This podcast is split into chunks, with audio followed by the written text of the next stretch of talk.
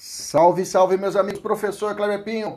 Hoje vamos trabalhar direito processual penal na nossa aula de hoje. Um ponto crucial mesmo, que para todos aqueles que estão fazendo concurso público na área de é, pessoal que está estudando para tribunais, defensoria pública, ministério público, magistratura, é essencial você dominar a parte recursal, a parte de teoria dos recursos. É muito importante você estudar essa, é, você dominar isso que realmente é muito comum em prova, é muito frequente nas provas, a parte recursal. Então, se realmente você não dominar, você vai ficar capenga nos estudos.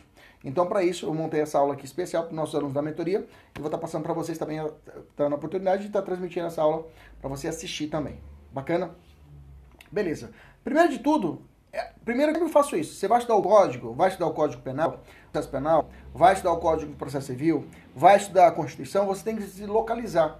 Aonde está localizado esse assunto, professor? É claro, esse assunto pode estar espalhado como está o recurso em, todo, em vários artigos do Código de Processo Penal.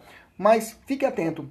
O código, a parte recursal no âmbito penal está localizado entre os artigos 574 a 580 do CPP. E antes de tudo, antes de tudo, para você começar realmente os estudos, é necessário, Neto, você fazer uma leitura aprimorada desses artigos, do artigo 574 até o artigo 580. Lê de forma cautelosa, prudente, para que você possa assimilar realmente o qual é a ideia do legislador? O que o legislador infraconstitucional quis trabalhar naquela parte recursal? Então, é, é, é, é, Misael, é importante a gente ficar atento a isso. Bacana? Vamos lá. Eu, qual o conceito? Vamos lá. A gente vai começar um assunto, a gente tem que conceituar. Qual seria o conceito, né? Qual seria o conceito de recurso?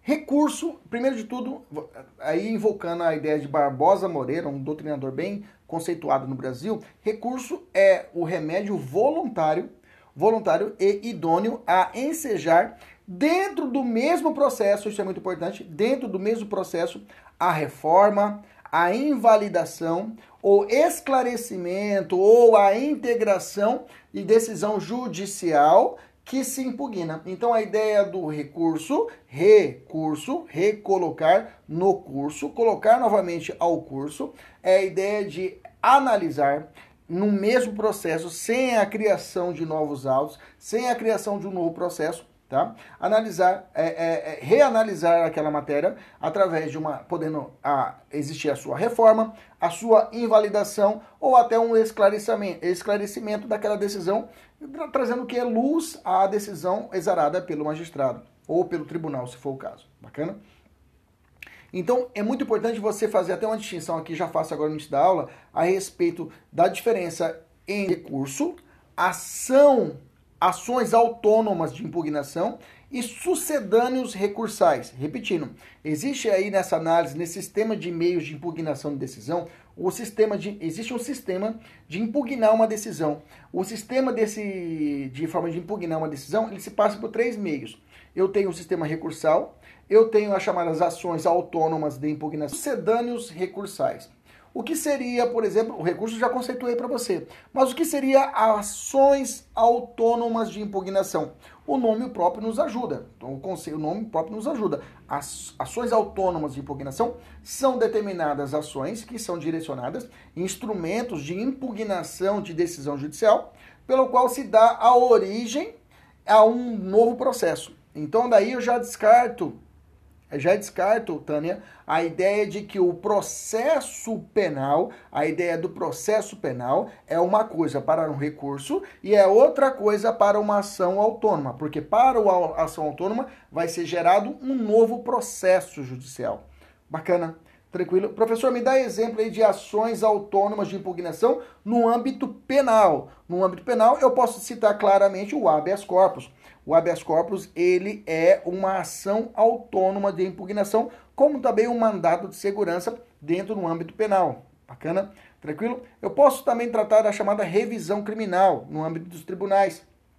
A revisão criminal também é conceituada como uma ação autônoma de impugnação, como também alguns, alguns doutrinadores vão, tra vão tratar também a respeito da reclamação constitucional. Inclusive, nós temos vídeo aqui gravado no nosso YouTube, nós temos aqui gravado um vídeo exclusivo sobre reclamação constitucional. Dá uma olhada aí depois para você ter acesso e assistir essa aula que está gravada no nosso YouTube e tem o áudio dela também no nosso podcast lá junto ao canal no Spotify ou qualquer outro canal de áudio de, de que você tenha acesso. Bacana? Beleza? Primeiro importantíssimo, então, ações, impugna... ações autônomas de impugnação são diferentes de recursos. E o que seria, professor, sucedâneos recursais? O que seria isso? Eu já vi uma prova para você esse negócio sucedâneo recursal, ou já me perguntaram e não sabia responder o que é um sucedâneo recursal. Você pode dizer o seguinte, ó, é todo meio de impugnação de decisão judicial, é todo meio de impugnação de decisão judicial que não constitui nem um recurso e nem ação autônoma. Ah, professor, ficou fácil. É, por eliminação mesmo. Se não for ação você quer rebater uma decisão judicial, não é uma ação autônoma e não é um recurso, então vai ser um sucedâneo recursal. Por exemplo, é muito comum na praxis jurídica, na prática jurídica, o chamado pedido de reconsideração. Reconsideração para algumas nós sabemos que existe, vamos dar isso hoje, existe a, a possibilidade do chamado, é, o exercício do chamado efeito de retratação, o efeito, o efeito de retratação do juízo a cor em decisões. Mas existe a possibilidade, em algumas hipóteses, em que não há esse efeito em determinados recursos, a possibilidade de pedido de reconsideração, mas não em recursos, mas em petições avulsas. Eu faço um pedido, excelência, vocês têm certeza? Não quer? Vamos reconsiderar essa decisão? Vamos reconsiderar essa liminar? Então, nisso, os sucedâneos recursais são todas aquelas espécies de impugnação em que não é isso e não é ação autônoma. Bacana? Reexame necessário para uma parte da doutrina também é chamado de sucedâneo recursal. Bacana? Beleza? Um abraço a todos os nossos alunos que nos assistindo acompanhando agora. Vamos lá. Um ponto importante também nós temos que tratar a respeito é a, a chamada é, é, é a duplo, o duplo grau de jurisdição que norteia os princípios. Eu tenho que falar sobre isso. Eu tenho que falar sobre o duplo grau de jurisdição. Primeiro ponto importante é que você tem que ficar atento nas provas objetivas, que pode cair esse princípio tanto no âmbito constitucional, como também na prova de processo civil ou de processo do trabalho, porque são, é, o, o duplo grau de jurisdição é um princípio constitucional que está, que está estabelecido dentro da nossa Constituição, mas de forma implícita, tá? Você não encontra, a nossa Constituição não traz, não faz alusão de forma expressa ao princípio do duplo grau de jurisdição, mas quando você começa a ler a Constituição, você fala lá, para lá, é, é, instrumentos inerentes ao exercício da ampla defesa. E aí vem falando, você vai lendo que vê, você vê um sistema de tribunais. Você vê lá, quando você está estudando o, o 102, 103, 105 lá da Constituição, sobre as, a competência do STF. Aí você vê lá, julgar em um, única, em última instância. Opa, se é a última instância é porque houve instâncias anteriores. Então, nesse caso, de forma implícita, e já reconhecido pela nossa doutrina, que o princípio do duplo grau de jurisdição mesmo não sendo um princípio expresso na nossa Constituição, é um princípio, é uma vertente constitucional que deve ser abrangida, deve ser apoiada e deve ser respeitada, ok? Então, duplo grau de jurisdição não é um princípio constitucional expresso na nossa Constituição, mas por uma interpretação até sistêmica da nossa Constituição, você consegue entender que realmente há, há previsão de tribunais superiores que é, então vai, vai realizar análise, análise em última instância de determinados julgados anteriores. Então, eu posso dizer que realmente existe o princípio do grau jurisdição. Bacana? Isso é só, estamos aquecendo nossos motores, tá? Estamos apenas aquecendo os nossos motores, Cida. Tem muita coisa para nós estudarmos ainda. Vamos lá. Um ponto importante que você tem que manjar para a sua prova de segunda fase de exame de ordem ou para uma segunda fase de dissertativa de prova de magistratura, defensoria, você tem que entender as características e os efeitos dos recursos, não só para essas provas mais avançadas, mas também a prova de primeira fase é importante você estar atento às características do recurso e os seus efeitos. Vamos trabalhar primeiro as características. A primeira característica que eu quero trabalhar com vocês no âmbito processual penal, mas fica fácil. Quando você começa a dar o, o, o professor, o, o, meu concurso tem processo penal e processo civil. Cara, fica fácil. Se você saber trabalhar de forma inteligente, você consegue. A, a lente tá suja? Como assim? Não é, é que tá com efeito. É, a lente não é suja, não. Tem um pessoal mais antigo que está assistindo a aula no Instagram, tá falando que a lente não é lente suja, não, gente. É, é efeito que eu coloquei aqui. É um efeito, ficar bonitinho. É, para ficar mais bonito. Bacana. Opa, briga, é, ótimo, Misael, ótimo, fico feliz por você, meu querido. Vamos lá, entendeu? Bacana, bacana. Vamos continuar aqui. É uma, é uma lente que a gente coloca, é, uma, é um efeito, gente. Tem um pessoal mais antigo que está assistindo o vídeo agora, é o efeito que a gente coloca no Instagram, viu? É um efeito bacana que fica assim. Não tá suja, não. Bacana, vamos continuar aqui. Vou até tirar esse efeito para você aqui, pronto. Vou tirar o efeito, pronto. Agora sim, né? Eu limpei a lente, né? Alguns estavam acostumados a estar lá. Vamos lá. É que aí aparece todas as minhas rugas, de, de, de minhas rugas, né? Fica aparecendo. Aí eu, a lente ela tira. Bacana? Vamos continuar aqui. Então a primeira característica do recurso é a voluntariedade. Bacana? É a voluntariedade. A voluntariedade é uma das características marcantes do nosso recurso no processo penal. Mas como eu falo para você, se você, você vai encontrar também a voluntariedade lá no processo civil, você vai encontrar também a voluntariedade também lá no processo é, do trabalho ou em outros recursos, tá? Deixa eu só fazer um registro, o nosso aluno aí, Misael, né? Foi aprovado aí na 32º exame de ordem. Parabéns aí, Misael, viu? Na primeira fase. Tá, tá dando um oi aqui, só, só para deixar registrado. Beleza? Vamos lá. Então, onde que está prevista a voluntariedade dos recursos? Está lá no artigo do CPP. Está no artigo 574 do CPP. Ele fala assim: os recursos são, serão voluntários, excetuando-se os seguintes casos em que deverão ser interpostos de ofício pelo juiz. Aí vem falando: 1. Um, da sentença que conceder habeas corpus. Então já temos que, da sentença que concede habeas corpus, caberá um recurso voluntário. Bacana? Olha, esse recurso de ofício. Beleza? E não vai ser voluntário. É exceção à regra. Dois, dá que absol absolver, desde logo, o réu, com fundamento na existência de circunstância que exclua o crime ou isente o réu da pena nos termos do artigo 411, vai falar a respeito da absolvição sumária, né? Então, nesse caso, também é possível a aplicação do recurso de ofício. E eu posso também citar a extensão subjetiva do efeito, do efeito devolutivo do recurso. A extensão subjetiva do efeito devolutivo do recurso também possibilita o que? Essa ideia da extensão é, é uma, ideia também da, da possibilidade da, da não voluntariedade do recurso. Por exemplo, eu não recorri, mas eu não recorri, o recurso é voluntário, mas não recorri. Mas se é o caso, eu sou réu, o meu o, e o comparsa recorreu, o litisconsorte recorreu, e aí, se não for uma questão pessoal, vamos falar de circunstância pessoal, poderá ser atingida a outra. Então, veja, isso vai é uma, é uma hipótese que vai contra a voluntariedade. Eu não recorri, mas assim mesmo eu sou beneficiário. Bacana, obrigado aí, Vera, pela indicação, obrigado aí também pela aprovação. Tá ficando bonito aí, um monte de aluno aprovado aí assistindo nossa aula. Vamos para cima, olha lá. Vamos fazer questão. Nossa vida é fazer questão. Você sabe, a primeira fase é fazer questão. Nosso material é recheado de questão, né? Primeira questão, vamos lá.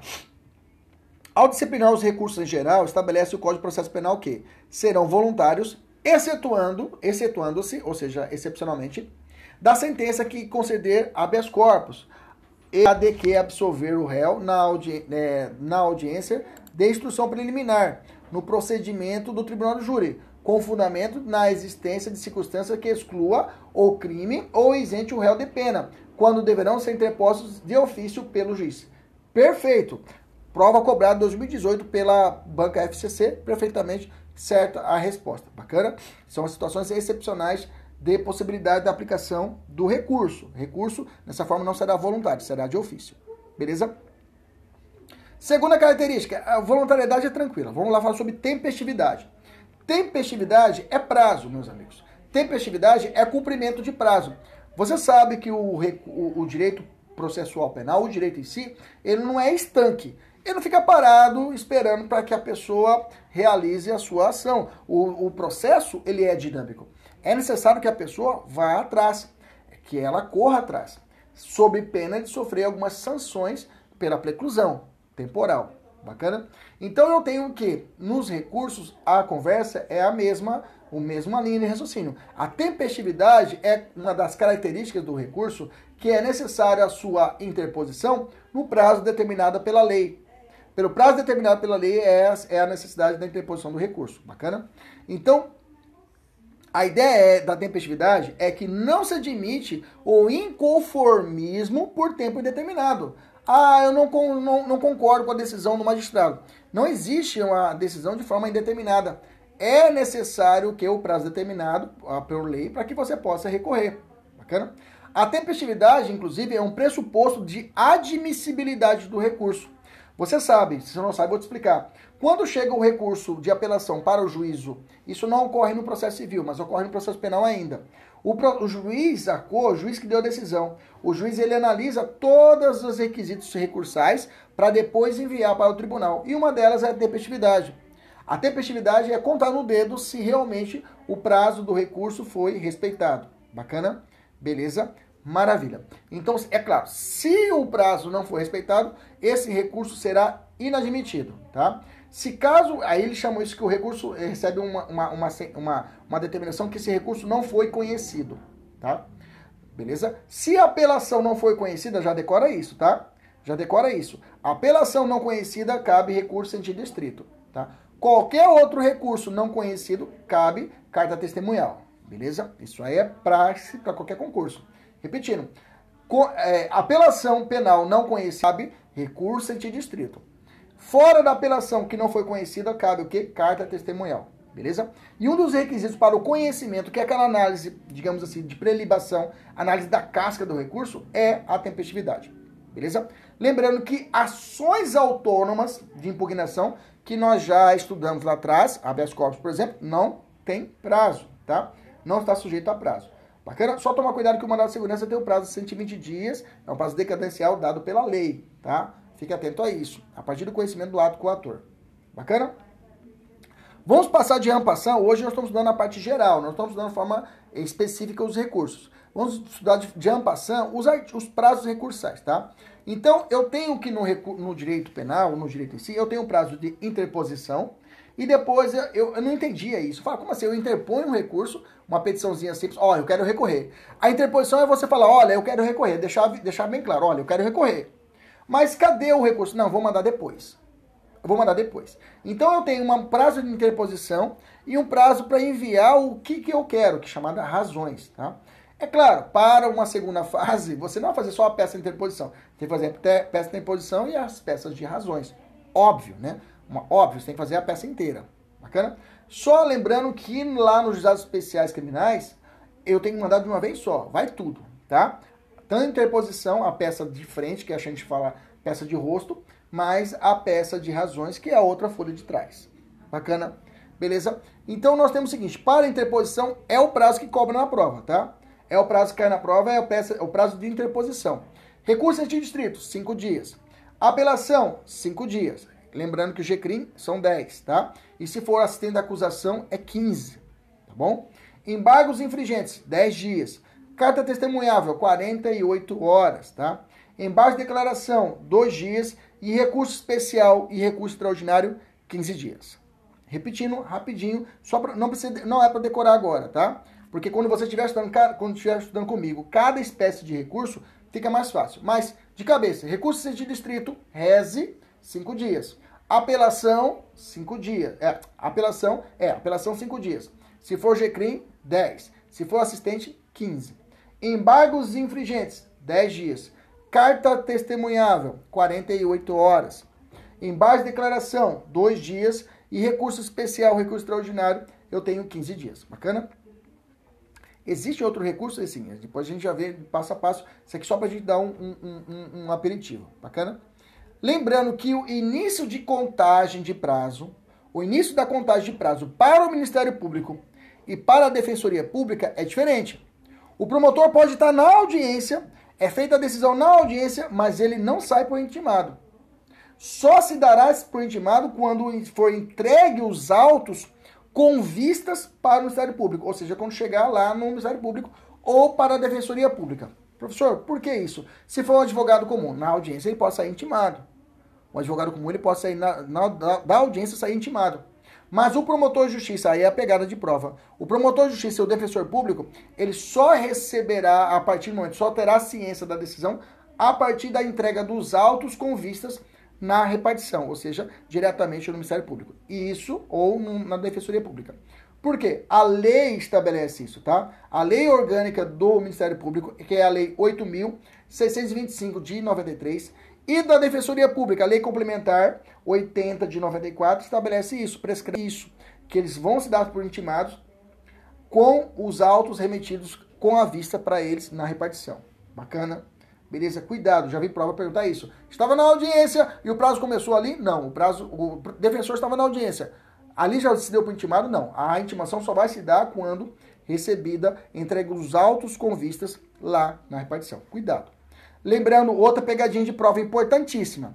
Defensoria Pública tem prazo em dobro no âmbito penal. Repito, Defensoria Pública tem prazo em dobro no âmbito penal. Ministério Público não tem prazo em dobro no âmbito penal, como também o chamado defensor dativo. Tanto o MP quanto o defensor dativo tem prazo simples. Anota, anota, anota, anota, anota, anota. É muito importante. Gente, o que pega realmente em recursos, o que pega são esses pequenos detalhes. Se você não tiver ligado com esses detalhes, você vai rodar. Você vai rodar, beleza? Tá tocando o interfone, mas fica tranquilo, o pessoal tá lá, já tá realizando. Eu vou colocar o filtro de novo, viu, o velho? Não, não, não, assusta não. Não tá suja a tela não. Beleza? Tranquilo? Maravilha. Então, repetindo. Defensoria Pública prazo em dobro de recursos penais. Já o Ministério Público e o Defensor Dativo não tem prazo em dobro. Beleza? Olha só essa questão da FCC 2018. Acerca dos recursos no processo penal, é correto afirmar que a Defensoria Pública e o Ministério Público possuem prazo em dobro para interpor recurso de apelação criminal, contado a partir da entrada do processo na respectiva repartição. A parte final está certa, é contada dali, mas o Ministério Público não tem prazo em dobro para recorrer. Beleza? Tranquilo? Maravilha. Professor, eu, eu estudei esses dias que se eu apresentar o recurso fora do prazo, ele vai ser admitido? O prazo é de cinco dias. E eu, uh, eu, eu fiz a propositura em seis dias, no sexto dia ele vai ser admitido? Olha só, o entendimento atual é que, nesse caso, a apresentação do recurso fora do prazo é uma mera irregularidade de que não obsta o conhecimento do apelo. Isso é diferente no processo civil. No processo civil é porrada, perdeu, perdeu. Aqui não, tá? Se caso a apresentação das razões for fora do prazo, as razões, tá? Não a interposição do recurso, mas as razões razões, eu interpus em cinco dias. Eu falei, olha, eu quero recorrer. Eu quero recorrer. Eu quero recorrer em apelação, beleza? Eu fiz um prazo hábil de cinco dias. As razões eu tenho que juntar um tribunal, bacana? Se caso eu comer barriga e não apresentar as razões no prazo correto, e as razões para a apelação é no prazo de oito dias, oito dias lá no tribunal, se eu apresentar no nono dia, não tem problema. É uma mera irregularidade. Disse e repito, a mera irregularidade se dá nas razões e não na interposição do recurso. Beleza? Tranquilo? Olha só como é que fala o entendimento do nosso do, do, do, do STJ. É o seguinte, fala assim, ó, é, é, nos termos da jurisprudência da, dessa corte, a apresentação das razões de apelação fora do prazo constitui mera irregularidade de que não obsta o conhecimento do apelo. Bacana? Beleza? Então, as razões.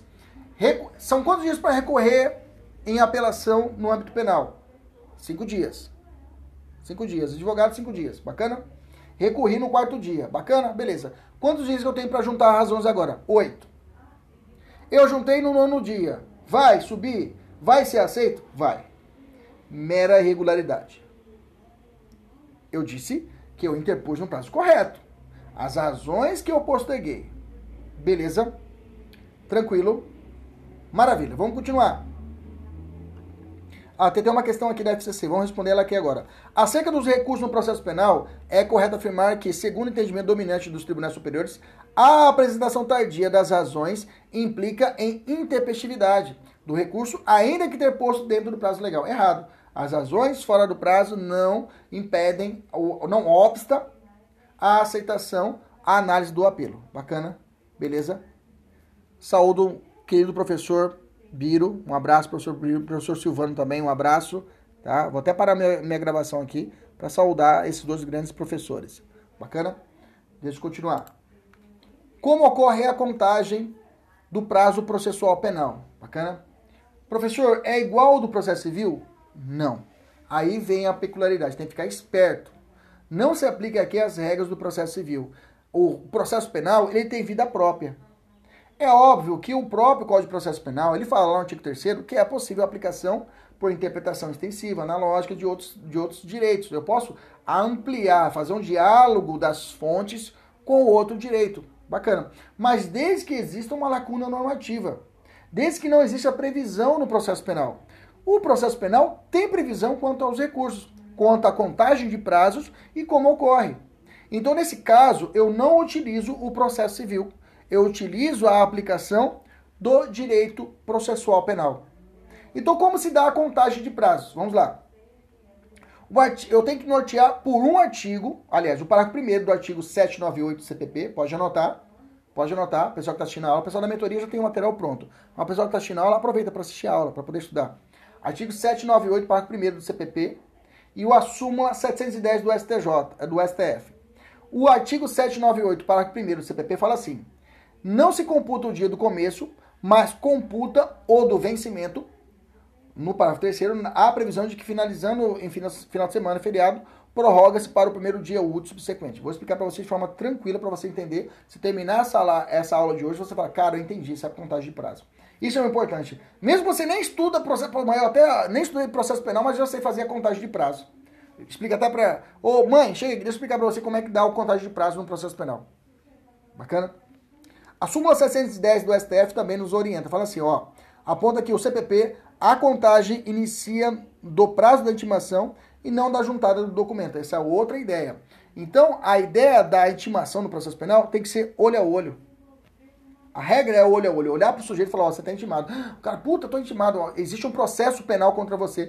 Puta que pariu. Existe, a sentença foi desfavorável, você foi condenado. O cara fala, puta, Naquele dia em que ele assusta, ele fala: puta que pariu, fui condenado.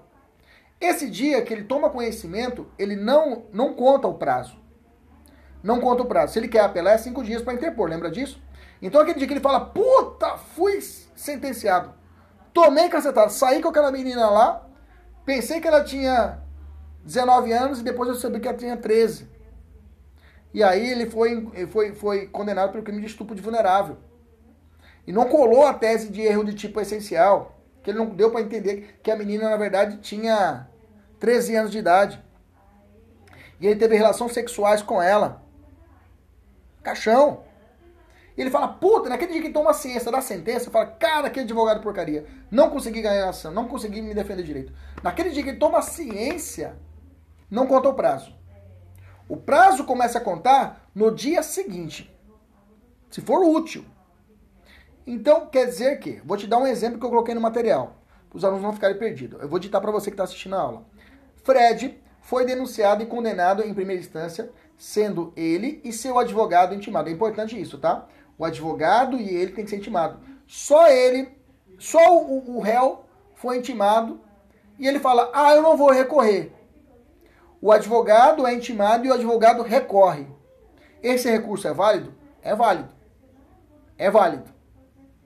Ah, mas o réu não quis, não interessa. Mas se o advogado recorreu, tá valendo. Volta aqui para a questão. Sendo ele, seu advogado, intimado do teor da sentença no dia 5 de junho de 2018, uma terça-feira.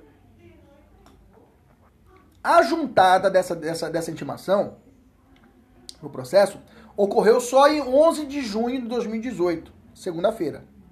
Ok? Considerando informações narradas, o prazo de interposição do recurso de apelação do advogado, Fred, de acordo com a, jurisprudência, será iniciado quando, professor? Bom, vamos lá. Início, vamos, vamos explicar. Iniciou, decorre, decorre dois dias, dois, é, é, é, decorre dois dias, né? Dia do susto e dia do início. Então, quando ele toma o início do prazo, ocorrem duas situações. O dia do susto e dia do início do prazo. Quando fala início de prazo, é quando começou a contar o prazo. O dia do susto é o dia inicial. Nesse prazo, não conta. Então, se eu fui intimado na terça-feira, na terça-feira eu falo, puta, fui intimado, puta, puta, puta, saiu a sentença. Fui intimado, hoje fui intimado, terça-feira. O prazo para mim poder começar a recorrer, começar a ir atrás do recurso, que dia começa? Na terça-feira? Não, começa na quarta. Começa no primeiro dia ou subsequente. Professor, hoje é sexta-feira. E eu realmente hoje é sexta-feira. Fui intimado hoje. Quando começa a contar o prazo? Cinco dias. Segunda-feira. Primeiro dia útil subsequente. Segunda-feira começa a contar o prazo. Cinco dias. Porra, professor, entendi. Então, se o prazo do recurso é quantos dias? Cinco dias. Então vamos lá. Segunda, terça, quarta, quinta, sexta. Então, meu prazo fatal para interpor o recurso é sexta-feira. Exatamente. Professor, se sexta-feira for feriado, se sexta-feira for feriado, e aí? Então eu vou prorrogar para o primeiro dia útil subsequente. Gente, é boleto bancário. Boleto bancário. Você recebeu o boleto bancário na segunda. né, no sábado. O prazo dele encerrou no sábado, digamos assim, o do vencimento. Você pode pagar na segunda-feira com o prazo do vencimento? Pode. É isso aí, é o boleto bancário. Você já não erra mais. Então quer dizer que se o último dia do prazo caiu na sexta, ou é, caiu, olha, melhor dizendo, caiu no sábado, ou a sexta-feira foi feriado, prorroga primeiro dia útil subsequente. Então, voltando. Terça-feira tive conhecimento, fui intimado. Bacana? Começa a, começa a contar o prazo quando? Primeiro dia útil subsequente. Quarta-feira. Professor, mas digamos que quarta-feira é feriado. Começa a contar na, na quinta. É feriado também. Pô, que país que é esse? Parece Brasil. Começa a contar na sexta. Professor, o último dia do prazo caiu no sábado. Prorroga para segunda. Bacana, beleza. Não vai errar nunca mais. Bacana. Pessoal da mentoria, eu fiz um quadrinho, né? Explicando isso. Tudo certinho, tá? Professor, e se a ser exarada por edital? Ela foi determinada por edital. Não achou o, juiz. Acontece, acontece. Como é que fica, professor? Aí eu vou seguir o artigo 392, inciso 6, parágrafo 1 do CPP. Repito, artigo 392, inciso 6, parágrafo 1 do CPP, tá? Ele fala o seguinte, o prazo do edital, o prazo de, de 90 dias, se a pena for de PPL, por tempo igual ou superior a um ano, né? O prazo será contado de 90 dias se a, for uma sentença de PPL, PPL é pena privativa de liberdade, e o tempo da sentença for igual ou superior a um ano. Aí o prazo do edital vai ser 90 dias. Vou te dar um exemplo, fica tranquilo. E de prazo de, 90, de 60 dias em outros prazos, outros dados. Vamos, vamos dar um exemplo seguinte, ó. Vamos dar um exemplo de 90 dias. Ou seja, o cara foi condenado uma pena privativa de liberdade de 4 anos. Crime de furto. Pegou a pena mínima no furto, 4 anos. Bacana? Quando começa, ele não está em local incerto e não sabido.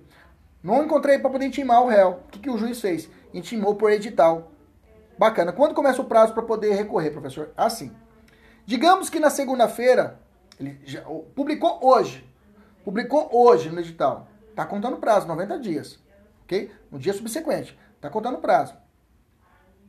Então tem o seguinte, ó, 87, 88, 89, 90 dias. Quando se deu 90 dias, quando finalizou o prazo do edital, deu 90 dias do edital, 90 dias, deu a intimação do edital. Passa-se o prazo de 90 dias. Passou 90 dias, é o prazo que eu tenho pressuposto que o sujeito ficou sabendo da sentença. Então, por, eu não sei onde ele está. Então o juiz publica no edital, publica no jornal de circulação, tem, ou diário eletrônico. Aí eu tenho prazo, nesse edital fica 90 dias. Nesses 90 dias, a ideia é que o cara. Alguém falou para ele: ó, saindo no digital lá, o seu nome você foi sentenciado. Aparece lá na justiça. Nesses 90 dias, acabou o prazo 90 dias, professor. Acabou o prazo 90 dias numa quinta, na sexta-feira começa a contar o prazo de 5 dias para ele poder interpor recurso. Então eu tenho o citação por edital, intimação por editalícia, por edital, quando o cara não está em local, não consigo intimar ele. Eu vou contar o prazo de 90 dias a partir do no, no, último dia do prazo, 90 dias, eu começo a contar no dia seguinte o prazo do recurso de 5 dias, se for apelação. Então a base minha é saber, é uma PPL? É pena igual ou superior um ano? Sim, então eu sei que é, é 90 dias. Tá? Se for uma pena, uma, uma pena privativa, é, restritiva de direito, aí o prazo não será 90, vai ser 60. Terminou 60 dias, começa no dia seguinte o prazo para ele interpor o recurso. Bacana. Beleza? Não cai muito essa parte, cai a primeira parte que cai mais na prova, tá? Lembrando que tanto o defensor como o réu devem ser intimados, tá? Que pode ocorrer, inclusive, em eventos separados. O advogado num dia no escritório dele e o réu lá num presídio. Pode acontecer isso? Pode, tá? Então, é, é, exemplo, somente o advogado comparece na audiência, digamos esse aí. É uma segunda-feira e o juiz profere a, a, a sentença em audiência. É uma segunda-feira, o juiz proferiu a sentença, bacana? O advogado já sai intimado dessa decisão. Ou seja, é o susto naquele dia. O prazo vai começar a contar na segunda. Bacana? O réu, mas só que o seguinte, eu tenho que esperar a intimação do réu. Não adianta, não começa a contar o prazo para o advogado. Pergunta, já intimou o réu? Não, então vou ter que esperar a intimação do réu. O advogado já está intimado. Os dois têm que, estar, têm que ser intimados, mas o prazo mesmo começa para valer quando o réu ele é intimado. Beleza. E aí o, o, o réu só chega, só chega a ser intimado três dias depois, ou seja, numa quinta-feira. Eu estou na audiência, o réu não compareceu. Saiu a sentença, fui intimado já. O réu foi intimado na, na quinta-feira. O réu foi intimado na quinta-feira. Foi intimado da sentença na quinta-feira. Bacana? Que pode ser feito até por WhatsApp hoje em dia, né? Com o entendimento do STJ, pode ser feito até o WhatsApp. Deu ciência na quinta. Na sexta-feira, começa o prazo de cinco dias para ele poder aplicar. Aliás, na, na quinta-feira ele deu ciência, é o susto. Na sexta já conta o primeiro dia do prazo. Aí, eu, aí depois começou a contar o primeiro dia do prazo, a gente toca direto. Toca direto. Então tem que tomar cuidado isso, tá? Se o dia do susto for na sexta, o dia que ele foi intimado for na sexta, começa a contar na Se o quinto na sexta, já conta primeiro. Aí vai. Foi primeiro dia, aí sábado, domingo, conta. Aí vai segunda, terça. O prazo dele vai encerrar na terça. Toma cuidado. Então, sábado e domingo conta, se ele estiver no meio do caminho. Entendeu? Se ele estiver no meio do caminho, conta. Se estiver no início ou no final, o sábado não conta, prorroga. Vou repetir de novo para você ficar atento. Se eu fui o dia do meu susto, o cara é réu, ele foi, ele recebeu intimação na sexta. Começa a contar quanto prazo? Fala para mim. Na segunda, muito bem. Professor, se ele foi intimado na quinta, se ele foi intimado, se ele intimado na quinta, é um susto. Começa a contar o prazo quanto? Na sexta. Bacana? E aí, se for cinco dias, sexta, um, sábado, domingo, segunda, terça. O sábado e domingo entra na contagem, não interrompe no feriado e nem no, no domingo. Só se o prazo, você contou no dedo, cai no sábado, último dia do prazo. Aí prorroga para segunda. Perfeito tranquilo. Não tem como errar, viu? É bacana. Vamos fazer uma questão aqui. No âmbito de ação penal, foi proferida sentença condenatória em desfavor de Bernardo pela suposta prática de crime de uso de documento público, do documento público falso, sendo aplicada a pena privativa de liberdade de cinco anos. Durante toda a instrução, o réu foi assistido pela Defensoria Pública e respondeu ao processo em liberdade. Ocorre que Bernardo não foi localizado para ser intimado da sentença, tendo o oficial de justiça certificado que compareceu em todos os endereços identificados. Diante disso, foi publicado o edital de intimação com prazo de 90 dias. Está certo o prazo de 90 dias? Sim. É pena privativa de liberdade, a questão falou, e a pena foi de 5 anos. Ou seja, tá valendo, tá certo. Vamos lá. Bernardo, ao tomar conhecimento da intimação por edital, no, 89 dia, ou seja, no dia 89, após a publicação, descobre que a defensoria, defensoria se manteve inerte, razão pela qual, de imediato, um advogado, contratou um advogado para defender seus interesses, assegurando, assegurando ser inocente. Considerando apenas informações narradas, o advogado deverá esclarecer que, letra A, houve preclusão do direito de recurso. Ainda não. Ainda não. Letra B foi ultrapassado o prazo recursal de cinco dias, mas poderia ser apresentar visita. Não. Ainda não.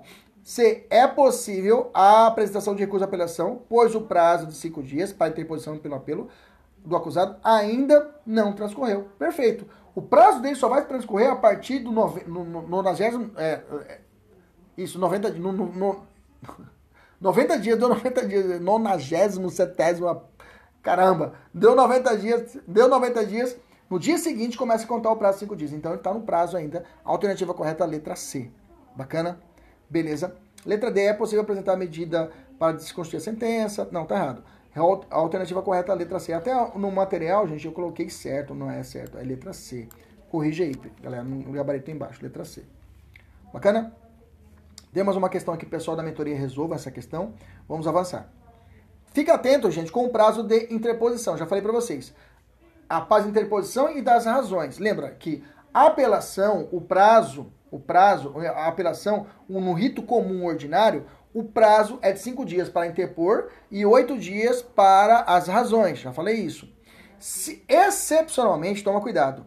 Excepcionalmente, as razões poderá ser apresentada, deverá ser apresentada em um prazo menor de oito dias, ou seja, em três dias, se a situação for de contravenção penal. Então, se o plano de fundo for contravenção penal, as razões ela deve ser apresentada um prazo menor de oito dias, ou seja, três dias. Essa eu quero que você grifa, tá? Essa eu quero que você grifa. O prazo para interposição, o prazo de interposição será o que normal de cinco dias. Como a contravenção normalmente ele vai ser, ser abarcado pelo GCRIM, Essa segunda hipótese a gente não aplica. Normalmente eu vou aplicar o que? O GCRIM, que é prazo único de 10 dias. Mas pode acontecer, por exemplo, uma situação de contravenção diante de violência doméstica. Se for uma situação de violência doméstica, não será submetido ao juizado especial criminal. Vai para o comum. Vai processo comum sumário, se for o caso. Nesse caso, sumário. E nesse caso, eu vou aplicar os regramentos do CPP. Ou seja, interposição em cinco dias e razões em três dias. Porque é uma contravenção penal. É a situação excepcional, é a curva do rio. Vou repetir.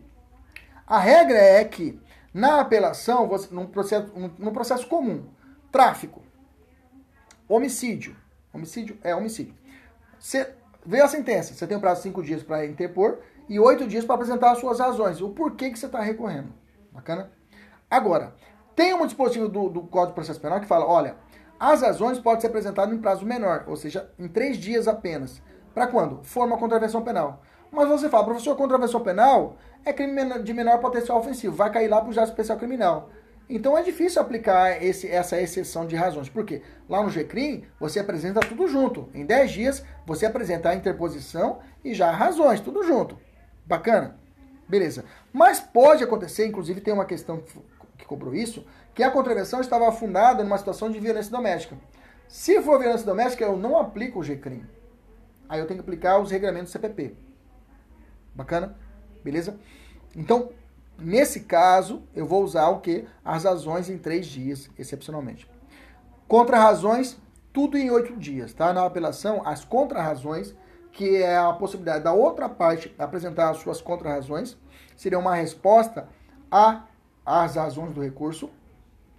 Aquele que não recorreu, responder no prazo de oito dias. GCRI, já falei, tudo é dez dias, tudo junto. Reze é cinco dias para interpor e dois dias para juntar as razões, tá? Cinco dias para interpor e dois dias para juntar as razões. Contra razões de reze, é tudo junto em três dias. Inter, interposição e razões, tudo junto em três dias. Beleza? Olha só essa questão que encerrou essa observação. Os irmãos José e Luiz foram denunciados pela prática de contravenção penal. Devias de fato. Beleza, professor, contravenção penal, juizado especial criminal, vírgula, em situação de violência doméstica. Já afastou. Já não aplico mais GCRI. A apelação, também já, vou, já afasto a apelação do GCRI. Você está atento? Continua. Isso é questão de 2019 do CESP. Com pena de prisão simples de 15 dias a 3 meses ou multa. Em concurso de agentes por terem puxado o cabelo irmã, é, da irmã Marieta. Após o recebimento da denúncia e várias tentativas, sem sucesso citação pessoal dos réus, o juiz competente o citou por edital. Perfeito. É possível citação por edital porque nesse caso não se aplica o GCRIM. Essa é uma outra pegadinha da prova. Continua. Seguindo assim a, a, as regras do CPP. Diante dessa situação hipotética, julgo o item seguinte. Caso tenha comparecido pessoalmente e posteriormente condenado, Luiz poderá apelar no prazo de cinco dias devendo apresentar as razões recusais em oito. Errado, porque lá no fundo, lá no começo, ele disse que foi uma contravenção penal, aí o prazo é de três dias. Beleza? Questão maravilhosa. Vamos lá, vamos dar aqui unibilidade. Outras características do recurso. Taxatividade é que os recursos devem ser previstos em lei. Não dá para fazer recurso da cabeça do juiz. Juiz, ah, eu quero fazer um recurso hoje. Não tem como. Os recursos só valem aqueles que são previstos pela lei. Bacana? Tranquilo? É, é, é, também eles chamam isso de números clausos, né, que são aquela hipótese em que não posso, para evitar, inclusive, para poder construir uma ideia de segurança jurídica, né, para que não haja, digamos assim, um, um, uma, uma situação de forma, é, é, é bagunçada dos recursos. É necessário que uma estrutura, é necessário lei para que exista o determinado recurso. Bacana? É, não há que se falar em, em recurso inominado, ou seja, de improviso, né, como bem lembra o Nestor Távora. Fugibilidade. É possível fugibilidade recursal? Os alunos adoram isso na segunda fase. Ah, professor, eu apresentei o um recurso errado. É possível fugibilidade? Sim. O artigo 579 do CPP fala o seguinte, ó. Salvo a hipótese de má-fé, a parte não será prejudicada pela interposição de um recurso por outro. Isso é fugibilidade. Parágrafo único. Se o juiz, desde logo, reconhecer a impropriedade do recurso interposto pela parte, mandará processá-lo de acordo com o rito do recurso cabível. Perfeito. Só que tem alguns requisitos, né? tem que, você tem que interpor o recurso dentro do prazo do recurso anterior. Aliás, tem, você tem que interpor o recurso no prazo do recurso correto. Bacana? Então, se é, aí fica fácil. Interposição do recurso, você queria entrar com apelação e entrou com reze, mas se entrou dentro dos cinco dias, tá beleza, o juiz pode receber como como, como, como, é, como reze, digamos assim. Se você entrou com apelação querendo reze, o juiz pode receber por reze. Claro, o juiz vai analisar também, se não for o caso, não havendo uma má-fé é, é, do, da interposição do recurso erroneamente processado, tá? Já a, a irrecorribilidade, né, unirrecorribilidade, é que para cada decisão judicial cabe um determinado recurso, né? A parte deve escolher o recurso adequado. Excepcionalmente, né, é possível admitido é, mais de um recurso para uma determinada decisão. Por exemplo, os recursos extraordinários, né? Eu posso interpor é, hoje bem mais difícil, mas é possível interpor o recurso de especial e o extraordinário concomitantemente diante de uma decisão do Tribunal de Justiça à Constituição e norma infraconstitucional. Bacana? Beleza?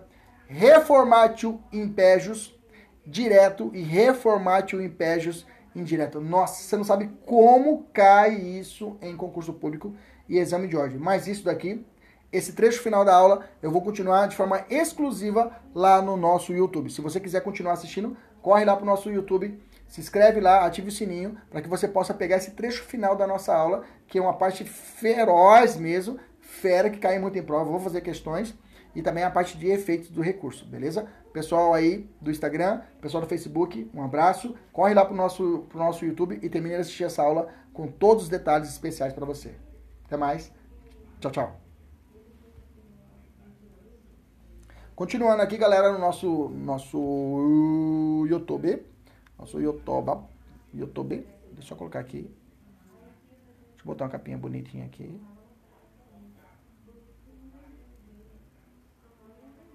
Vamos lá.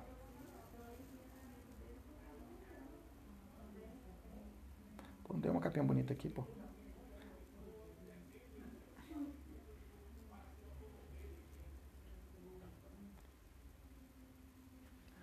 Vamos lá? Então vamos lá. Reformatio impégios,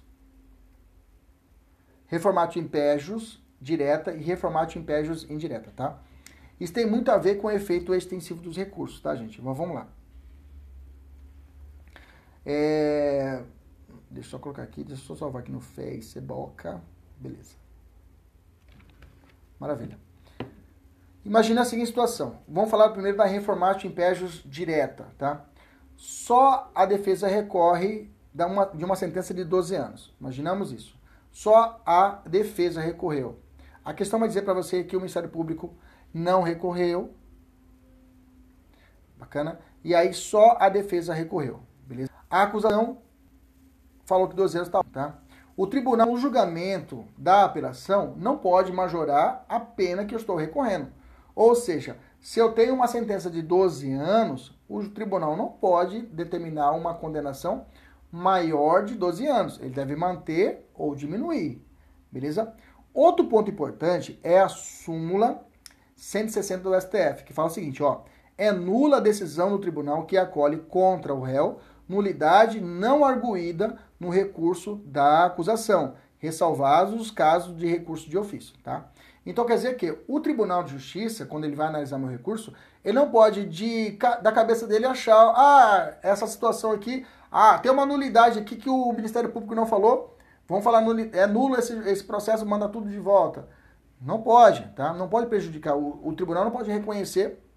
Se caso o Ministério Público não fez o pedido, e eu recorri, só eu recorri à defesa isso vai me prejudicar, o tribunal não pode mexer naquilo que está quietinho que que eu quero dizer para vocês? Se só a defesa recorreu de uma sentença de 12 anos, o tribunal não pode majorar, não pode determinar uma sentença maior de 12 anos e também não pode é, receber de ofício, declarar de ofício, alguma nulidade não arguída pelo Ministério Público de forma anterior.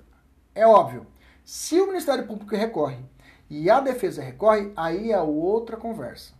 Aí ele pode reconhecer uma pena mais alta e no, com o entendimento do do Ministério Público ou conhecendo alguma nulidade não arguída pelo Ministério Público para prejudicar o réu. Mas se foi, e a questão não vai dizer isso, a questão vai dizer que só a defesa recorreu. Beleza? Reformatio impégios indireta, essa aqui é o seguinte. Imagine a seguinte mesma hipótese. Só a defesa recorre de uma sentença de 12 anos. O Ministério Público não recorreu, beleza? A defesa diz que houve nulidade numa sentença, beleza? O tribunal acolhe a nulidade da decisão e, e, e, e manda devolver a matéria para o juízo a cor. Vou te dar um exemplo muito simples. No tribunal do júri, bacana? No tribunal do júri, eu falo, ó, a prova foi. quando eu vou recorrer em apelação em situação no tribunal do júri, a, a, a, a minha fundamentação é vinculada. Ou seja, eu tenho que vincular esse, eu tenho que dizer claramente o que ocorreu naquela decisão. 593, inciso 3, salvo engano. Eu tenho que trazer certinho. Ah, houve contrariedade da, da, da, das provas dos autos da decisão do júri. Eu tenho que trazer de forma clara o que realmente aconteceu. O tribunal olha, puto, o Kleber tá recorrendo, né? Beleza, tá certo, Kleber. Manda voltar o júri. Digamos que o júri me condenou, condenou meu cliente a 12 anos. Voltou. O tribunal não reformou, mandou voltar. Bacana? É feito novo júri. A pergunta é: o júri, nesse novo julgamento, pode aumentar a primeira pena? Não. Ele tem que ficar distrito à primeira pena determinada, ou seja, 12 anos. Por isso que fala reformatio impégios indireta, ou seja, aquela decisão primária, ela vinculou a secundária. Ou seja, se caso eu fui até o tribunal, foi determinada nulidade de processo e ele retorna ao juiz cor, o juiz cor que deu a decisão não pode prejudicar, não pode dar uma nova decisão prejudicando. Ou ele dá a mesma decisão ou ele diminui. Beleza? Isso é chamado reformatio impégios indireta. Vamos fazer uma questão aqui. É, a jurisprudência uníssona do STF admite a proibição da reformatio impégios indireta. Por esse instituto, entende-se que o tribunal não poderá agravar a pena do réu se somente o réu houver recorrido, não havendo, portanto, recurso por parte da acusação. Não pode prejudicar, tá? Mas esse é o reformatio impégios direto, tá? Letra B. O juiz está proibido de prolatar sentença com condenação superior à que foi dada no primeiro julgamento, quando o tribunal, ao julgar o recurso, interposto apenas pela defesa, anula a sentença proferindo pelo juízo a corpo. Caixão, letra B é correta. Então, quando o tribunal recebe meu recurso, fala realmente está errada essa decisão, está nula, volta ela para o juiz a. O juiz a não pode determinar uma decisão nova além do que já foi dada na anterior. Se ele me condenou num crime de, se condenou meu cliente a um, um crime de roubo há oito anos, eu fui pro, pro tribunal e falei, excelência, o meu, o, o meu réu não foi, o, o réu não foi citado. Não foi citado de forma correta. Ah, nulidade? Então volta de novo e o juiz, no novo processo, ele não pode determinar uma sentença além do que foi estabelecida. Por exemplo, o caso do Lula. O caso do Lula foi estabelecida uma determinada sentença. Eu não lembro de cabeça lá do, do triplex. Oito anos. Bacana? O, o STF falou assim, tá tudo errado. Mandou voltar.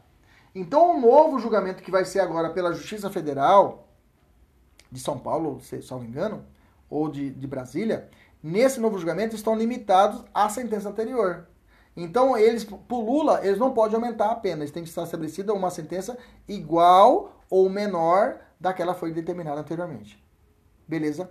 Tranquilo? Maravilha. Vedação de desistência do recurso pelo Ministério Público. Gente, cuidado. Uma coisa é renúncia outra coisa é desistência. Renúncia é antes. Renúncia é antes de interpor o recurso. Desistência é depois que interpôs o recurso. Bacana?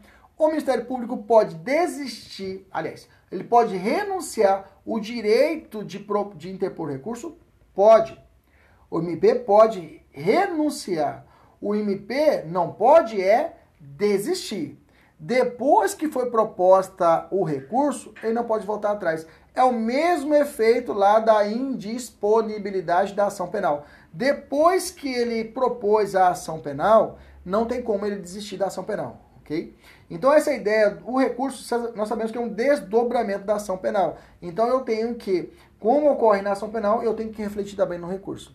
Onde é que está escrito isso? No artigo 576. O MP não poderá desistir de recurso que haja interposto. Bacana? Antes ele pode? Pode. Renunciar? Pode, tá?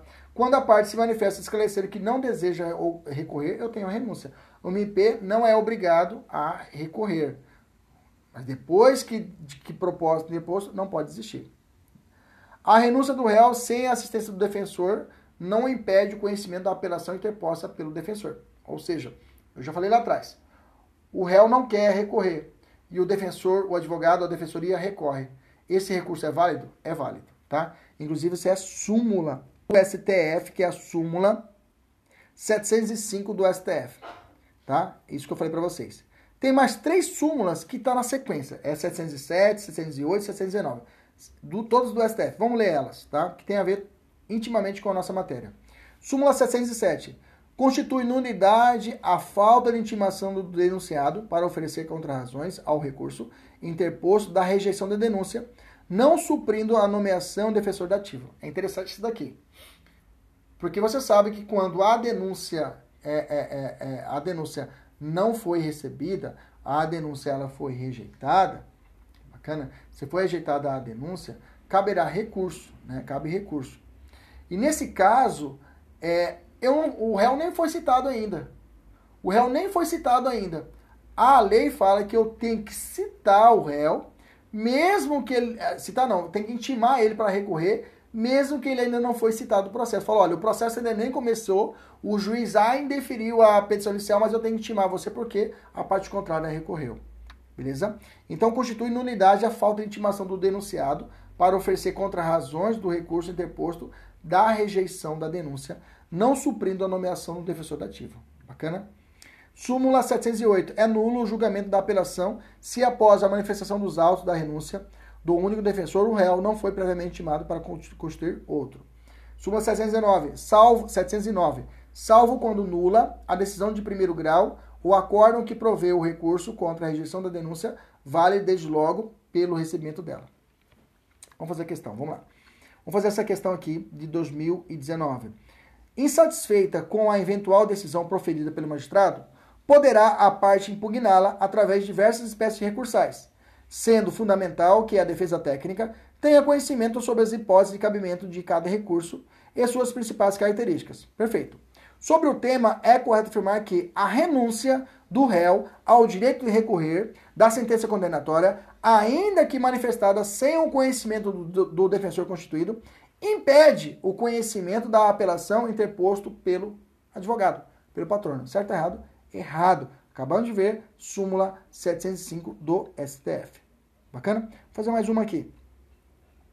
Após regular a instrução processual, Flávio foi condenado pela prática do crime de tráfico de entorpecentes a uma pena privativa de liberdade de 5 anos de reclusão, a ser cumprida em regime inicialmente fechado e 500 dias multa. Intimado da sentença, sem assistência de defesa, da defesa técnica, Flávio renunciou ao direito de recorrer, pois havia confessado a prática delitiva. Rafael, advogado de Flávio, porém, interpôs recurso de apelação, dentro do prazo legal, buscando a mudança do regime de pena. Nesse caso, é correto dizer que o recurso apresentado por Rafael, letra A, não poderá ser conhecido, letra B, deverá ser conhecido, pois não é admissível a renúncia ao direito de recorrer. Não. Letra C. Não poderá ser conhecido. Fora. Letra D. Deverá ser conhecido, pois a renúncia foi manifestada sem a assistência do ofensor. Bacana. Letra D é correta. Beleza? Deixa eu falar também outra característica dos recursos. Tem mais questões aqui, o pessoal da mentoria resolvam. Súmula 500, 577, que vai tratar a respeito da múltipla legitimidade para recorrer. Quem pode recorrer, professor? O artigo 577 é, fala: o recurso poderá ser interposto pelo Ministério Público, querelante, pelo querelante é aquele que propõe a queixa-criminação penal privada, o réu, seu procurador ou seu defensor. Todos esses podem recorrer.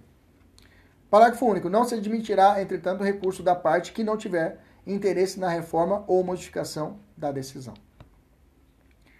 No caso de divergência entre a vontade do réu e o defensor em recorrer, qual prevalece? Como já vimos na súmula 705, vai prevalecer a vontade de recorrer, tá? Beleza? Bacana. Agora a gente fechou a parte de característica também muito importante. Agora vamos falar dos efeitos, tá? Efeito é tranquilo, rapidinho a gente mata ele. Vamos lá. Primeiro efeito é o efeito devolutivo. Esse é inerente a O efeito devolutivo, então, é aquele que vai devolver ao Poder Judiciário análise da decisão recorrida. Ou seja, o juiz de base é, exarou a sua sentença, o juiz, o, o, eu, vou, eu vou recorrer a pessoas mais experientes, porque a falibilidade, a falha humana é comum ao ser humano. Então eu posso, com base nisso, falar: olha, o juiz pode, é falho. Então eu quero recorrer da sua decisão, eu vou ascender ao Tribunal de Justiça em apelação. Se for uma vara federal, eu vou recorrer para o Tribunal Regional Federal. Daí para cima, tanto o Tribunal de Justiça como o Tribunal Regional Federal, daí para cima, eu tenho o STJ e o STF. STJ em matérias infraconstitucionais e o STF em matérias constitucionais. Bacana? O efeito devolutivo ele tem duas ramificações doutrinárias. Um efeito devolutivo em uma ideia de extensão e profundidade. O efeito devolutivo extensivo, né, vem constando no artigo 580. Fala assim: no caso de concurso de agentes, a decisão do, do recurso interposto por um dos réus, se fundado em motivos que não sejam de caráter exclusivamente pessoal, aproveitará a todos. Esse efeito devolutivo, também é chamado efeito devolutivo extensivo ou efeito é, é, extensão subjetiva do efeito devolutivo, o efeito extensivo ou o efeito expansivo é a mesma coisa, é quando sempre vai te dar uma situação de concurso de agentes. Foram condenados, um recorreu e o outro não recorreu. Esse recorreu, a decisão que for favorável a ele atinge o outro que não recorreu, a regra é que sim. Esse é um dos efeitos, é uma extensão subjetiva do efeito devolutivo, essa extensão do efeito ok? Também é efeito expansivo, ele expande para o outro. Mas existe uma situação, e a lei fala que quando se tratar de caráter exclusivamente pessoal, não atinge. Vou te dar um exemplo fácil. Digamos que os dois sujeitos foram condenados pelo crime de furto, com a causa de aumento de pena de um terço por ter realizado o crime no, durante o repouso noturno. Beleza? Tranquilo? O sujeito, os dois, um na data do fato tinha 19 anos e o outro tinha 22. Os dois foram condenados. Bacana? Pelo crime de furto qualificado. Aliás, furto majorado por repouso noturno. Os dois, os dois foram condenados. Apenas aquele que tinha 19 anos na data do fato recorreu. O outro que tinha 25 na data do fato não recorreu. Esse na data do fato falou: olha, não era repouso noturno, só um que recorreu. Ele falou: olha, não era repouso noturno porque eram 5 da tarde. E naquela localidade era urbana e o pessoal repouso noturno só às 22. Essa é a primeira razão. A segunda razão do recurso é falar assim: olha, na data do fato eu tinha 19 anos. Então, nesse caso, a prescrição tinha que ser contada pela metade. O crime para mim estava prescrito. Bacana. Beleza? Maravilha. O primeiro motivo, que era a causa de aumento, o tribunal concedeu. Falou, não é verdade. Realmente era durante o dia, então persiste a condenação do furto, mas eu vou retirar a causa de aumento. Esse, essa hipótese não é pessoal. Não é exclusivamente pessoal do agente. Essa hipótese, essa, esse benefício vai atingir aquele que não recorreu. Todavia, o tribunal também reconheceu a prescrição pela metade, porque na data do fato, conforme o artigo 515, é, ou melhor, 115 do Código, Código Penal, a prescrição daquele que tem, na data do fato, maior de 18 e menor de 21, a prescrição é contada pela metade. E o, o, tribunal reconhece a prescrição e absolve esse sujeito que na data do fato tinha 19 anos. A pergunta é, essa prescrição que absolveu o sujeito que na data do fato tinha 19 anos, vai atingir aquele outro? Não. Porque na data do fato esse aqui tinha 25 anos. E essa segunda hipótese é uma, causa, é uma causa exclusivamente pessoal então não vai atingir. Mas a primeira causa, que não era pessoal e sim genérica, digamos, que abaixou a pena pela retirada da causa de pena, esse sim atinge aquele que não recorreu. Beleza? Tranquilo? Maravilha. Vamos fazer uma questão aqui? FCC 2018. No caso de concurso de agente, a decisão do, do, do recurso interposto por um dos réus ser fundado em motivos que não sejam de caráter exclusivamente pessoal, aproveitará os outros, o que se denomina de efeito extensivo dos recursos. E aí, certo errado? Certíssimo. Bacana? Tranquilo? Maravilha. Vamos fazer mais uma aqui. É, uma curtinha. Depois eu vou deixar fazerem aí na sua preparação. Embaixo da VUNESP. Fala assim. No caso de concurso de pessoas, a decisão do recurso interposto por um dos réus, aí tá, tá igualzinho a outra, né? Ficou igual, não, não vale a pena. Tá igualzinho a outra. Tiago e Andréia agiram em concurso de agentes em determinado crime. O processo se segue seu curso natural, culminando com a sentença condenatória, na qual os dois são condenados. Quando da interposição do recurso, apenas Andréia apela. O recurso é julgado. Na decisão fundada em motivos que não são de caráter exclusivamente pessoal, os julgadores decidem pela absolvição da Andréia. Nesse sentido, Andréia será absolvida e Tiago continuará condenado, devido ao fato da decisão ter sido fundada em motivos que não são. Pelo contrário. Pelo contrário, ele deve ser absolvido porque não foi de caráter pessoal. Bacana? Beleza.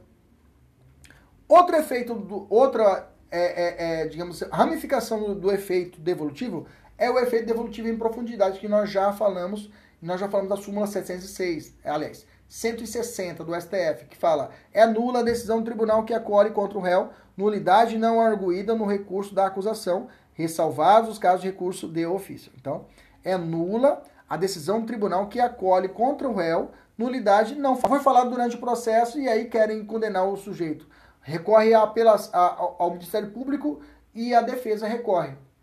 Beleza? O, o tribunal. Peraí, tem uma, aqui uma nulidade aqui que vai prejudicar o réu. Ele foi absolvido. Ele foi absolvido e, a, e, a, e a, aí o Ministério Público recorreu. Essa nulidade aqui o Ministério Público nada falou. Eu vou declarar e aí vai prejudicar o sujeito. Pode? Não pode. O tribunal não pode reconhecer uma matéria de ofício, uma nulidade, que o Ministério Público, durante todo o processo, nada falou. Ele pode olhar e falar, puta, como o Ministério Público não viu essa nulidade? Puta, o cara foi absolvido. Ele merece ser condenado, eu quero condená-lo. O tribunal pode fazer isso? Não pode, tem que ficar preso. Ele tem que ser preso o que foi determinado pelo Ministério Público e o que foi suscitado durante todo o processo. Bacana? Então a doutrina traz três interpretações dessa súmula 160. Primeira, em tratando, é claro, de recurso de ofício, né, é possível o tribunal reconhecer nulidade favorável ou prejudicial ao réu. Se for recurso de ofício, ok? Se for remessa de ofício, aí não tem como. Pode, ele pode reconhecer de ofício uma prescrição, que vai ajudar o réu, ou uma nulidade, que pode. Primeiro ponto é isso. No recurso da acusação, o tribunal seria livre em, para reconhecer qualquer nulidade, mesmo que em prejuízo do acusado desde que tenha sido arguída. Ok. Se for arguída nulidade, se o Ministério Público recorrer, o tribunal está tranquilo para poder suscitar desde que já foi arguída. Não pode sair da cabeça dele ou ele descobriu ali uma nulidade e querer falar. Terceira hipótese, no, curso, no recurso de acusação e da defesa, os dois recorrem juntos, o tribunal será livre para recorrer qual, quaisquer nulidades, desde que benefício do acusado, mesmo que não tenha sido arguído no recurso, por ser mais benéfico ao acusado. Ok? Ou seja, o tribunal, quando se recorreu os dois, presta atenção, se recorreu os dois, a defesa e a acusação, não posso reconhecer nada que vai prejudicar o réu. Se for só a acusação, posso reconhecer a nulidade? Pode, desde que já tenha sido arguída. Se for os dois, posso reconhecer alguma coisa? Sim, desde que seja para beneficiar o réu. Ok? Nessa daqui eu não posso reconhecer nenhuma situação que não for arguída desde que for, seja para reconhecer, ou traduzindo, se o réu recorreu e não falou de uma prescrição, o tribunal pode falar da prescrição e beneficiar o réu. Beleza? Tranquilo? Entendemos isso? Então, o tribunal não pode de ofício reconhecer algo que vai prejudicar o réu se, não já for, se, se, se, for, se ainda não foi suscitado. Professor, o tribunal pode reconhecer alguma coisa que vai prejudicar o réu que não foi falado? Não. Professor, o tribunal pode reconhecer que não foi falado algo que vai beneficiar o réu? Pode. Essa é a conclusão. Bacana?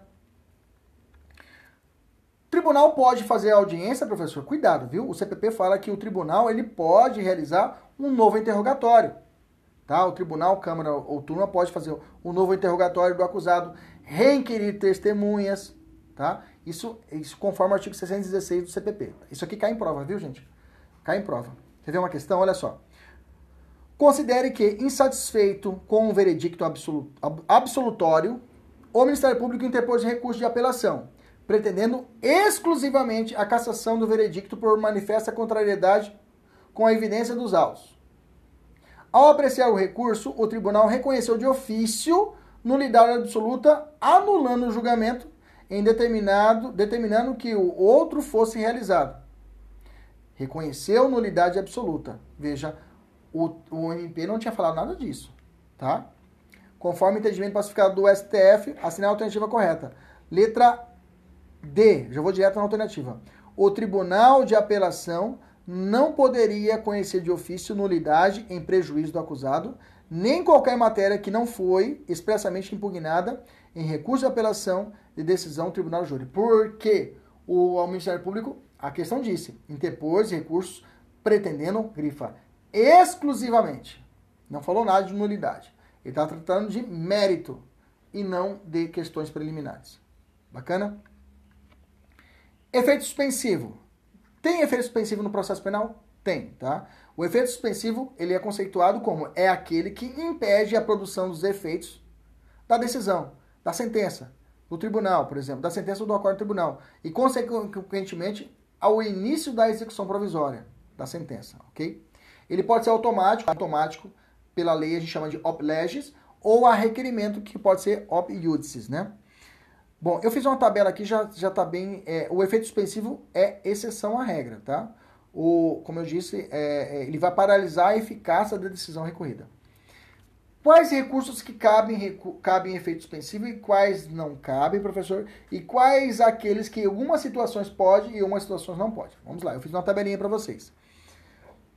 Pessoal do YouTube, vocês estão vivos? Dá um joinha para mim aí. Carta testemunhado Carta testemunhável não cabe não cabe efeito suspensivo. Agravo em execução. A regra é que não cabe efeito suspensivo, mas já caiu em prova. A exceção: decisão que determina a desinternação ou a liberação do sujeito. Nesse caso, cabe efeito suspensivo no agravo em execução. Bacana? A regra, a regra é que o agravo em execução não cabe efeito se você ler o artigo, o, o próprio artigo que fala do agravo em execução, cadê o artigo que coloquei aqui embaixo? Do agravo em execução, ele fala, lá na lei de execuções penais, ele fala que não cabe, não cabe o efeito suspensivo de execução. Todavia, se tratar de desinternação ou liberação, nesse caso, cabe efeito suspensivo, tá? Apelação não cabe de sentença absolutória, tá? Sentença absolutória não cabe efeito suspensivo no recurso. Absolveu o réu, o Ministério Público quer recorrer. O Ministério Público pode pedir efeito suspensivo? Não cabe, tá? Recurso do assistente que não terá efeito, não terá efeito suspensivo, tá? Recurso ofertado pelo assistente de acusação também não cabe efeito suspensivo, tá?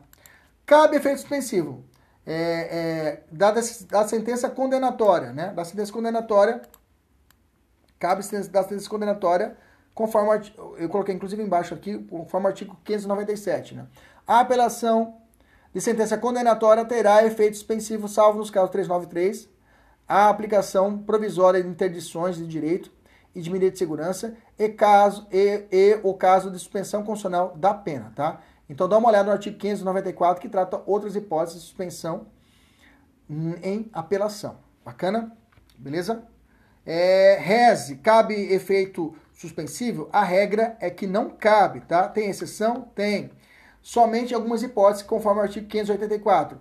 Perda da fiança em concessão de liberdade provisória, liberdade condicional, denegação da apelação, tá? Denegação de apelação, tá? Denegação de apelação, da decisão que denega recurso de, em sentido da denegação da, da, decisão que denega a apelação cabe reza. Isso eu já falei isso atrás. Que denega outros recursos é carta testemunhável, né? da, que denega o, a apelação cabe o reze.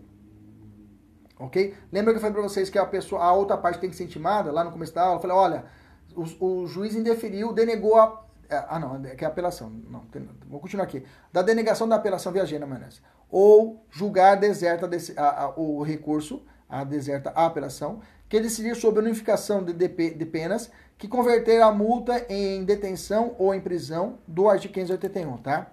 Todas essas hipóteses aqui não, é, é, aliás, cabe o efeito suspensivo, tá? Não cabe mandado de segurança, tá? Para conferir efeito suspensivo em hipóteses não previstas no 584. Ah, converteu a prisão, é, é, é, prisão preventiva em prisão domiciliar. Houve conversão à prisão domiciliar. Cabe desse, é decisão interlocutória? Sim. Cabe recurso de distrito? Nesse caso, cassação da liberdade provisória? Sim, é possível, né? Mas não cabe o que? Mandato de segurança, tá? Recurso especial. Recurso especial, em regra, não cabe. Recurso especial, eu acrescento aqui também o recurso extraordinário, tá? Acrescenta aí no seu material recurso especial e recurso extraordinário. Por regra, não cabe efeito suspensivo, mas, porém, entretanto, todavia, conforme o Código de Processo Civil, é que a gente utiliza a interpretação analógica, parágrafo 5 estabelece algumas hipóteses que é possível a concessão do efeito suspensivo em recurso extraordinário, tá? Recurso extraordinário. Bacana? RESP e RE cabem efeito suspensivo em algumas hipóteses, tá? Vou fazer uma questãozinha aqui.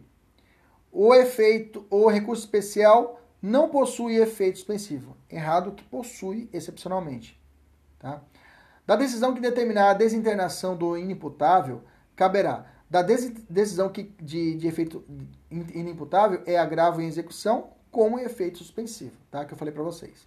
Lembre que o agravo em execução, em regra, não cabe efeito suspensivo. Efeito regressivo ocorre quando o juiz retrata-se, ele volta atrás, tá? Também é chamado regressivo, também postergado, interativo, reiterativo, retratação ou diferido, tá? Então, regressivo quando o juiz ele volta atrás. Professor, quais são as espécies, quais são os recursos que cabem ao efeito regressivo? Grava assim: agravo, vai caber agravo contra despacho denegatório de recurso especial e recurso extraordinário Agravo em execução, esses são os dois agravos que cabem. Carta testemunhável.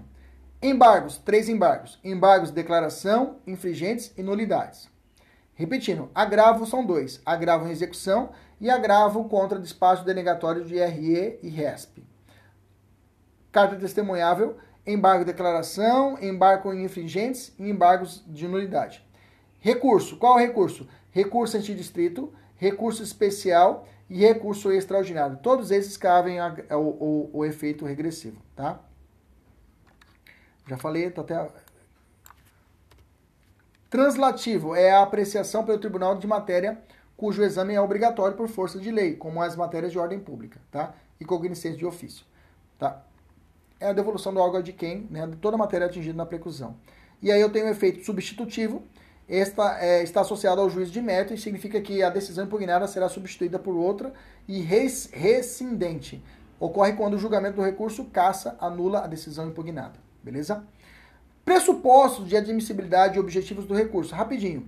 Cabimento, adequação e tempestividade que nós já vimos lá atrás, tá? Cabimento, se o recurso realmente é aquele cabível, isso é analisado no juízo de prelibação, lembra? quando o juiz acorre, ele vai analisar o recurso, ele analisa esse pressuposto de admissibilidade do recurso, se os recursos, ele, se o recurso tem todos os requisitos, cabimento, se o recurso cabível, se é adequado, né, se a via foi, a, foi a corre, cor, é, eleita foi a correta, se ele é tempestivo, nós já falamos sobre isso, a tempestividade lá em cima. Se não existe fatos impeditivos ou extintivos, fatos impeditivos, por exemplo, houve, se já ocorreu a preclusão, se já ocorreu a renúncia do direito de recorrer, ou fatos extintivos, se já ocorreu a desistência ou a deserção do recurso. Deserção é o artigo 595 do CPP que determina a decisão do recurso caso o réu condenado né, fugisse, mas foi revogado. Então, hoje em dia, não se aplica essa ideia de deserção. Tá? E os pressupostos de necessidade subjetivos se prende a interesse da, interesse da parte em recorrer e a legitimidade que nós já vimos lá atrás. Cuidado, tá? O Ministério Público não tem legitimidade para recorrer de sentença absolutória proferida em ação penal privada, tá? Quem tem que recorrer é o querelante na ação penal privada e não o Ministério Público. Mesmo o Ministério Público ele tem a função de fiscal da lei, ou melhor, fiscal do direito, mas ele não tem legitimidade para poder recorrer de decisão absolutória em ação penal privada. Bacana?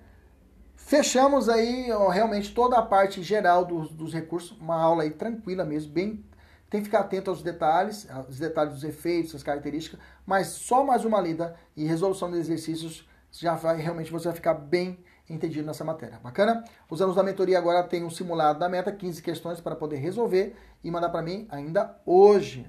OK? Beleza? Um abraço. Até a próxima, se Deus quiser e ele sempre quer. Tchau, tchau.